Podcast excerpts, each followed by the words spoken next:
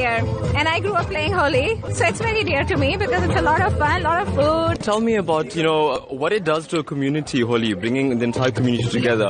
I grew up playing Holi with all my neighbors irrespective of their religion or, the, or how rich or poor they are, so it's very inclusive. And it's all about everybody coming on the streets and just having fun. As an Indian, how do you enjoy Holi? Very colorful.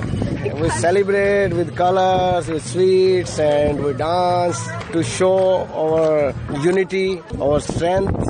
India is a country of different, different religion. But when, when these type of festival come, we get together and we all celebrate together. So it's a festival of color.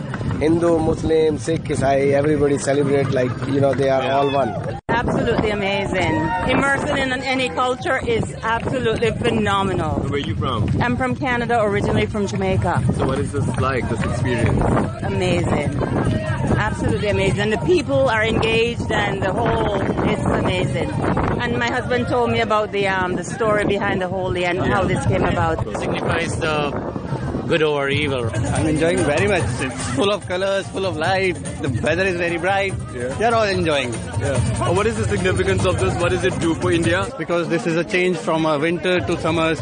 This is the pleasant weather, new uh, agricultural effects in the market as well. We start off a new year basically for the agriculture. That's why they celebrate Holi.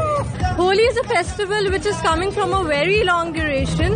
It is because of our God Krishna and Radha, and they say people celebrate this color as a spring festival. This is a spring festival.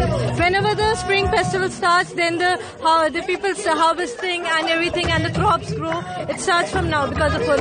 Now, what does it mean for the community? I mean, everybody's outside here on the road, so happy. We've made arrangements to celebrate this as a color festival, so that everyone be uh, happiness is there, joy, color, cheerfulness. It's just a festival of to share something bright, to share what you have, uh, happiness in your life with others.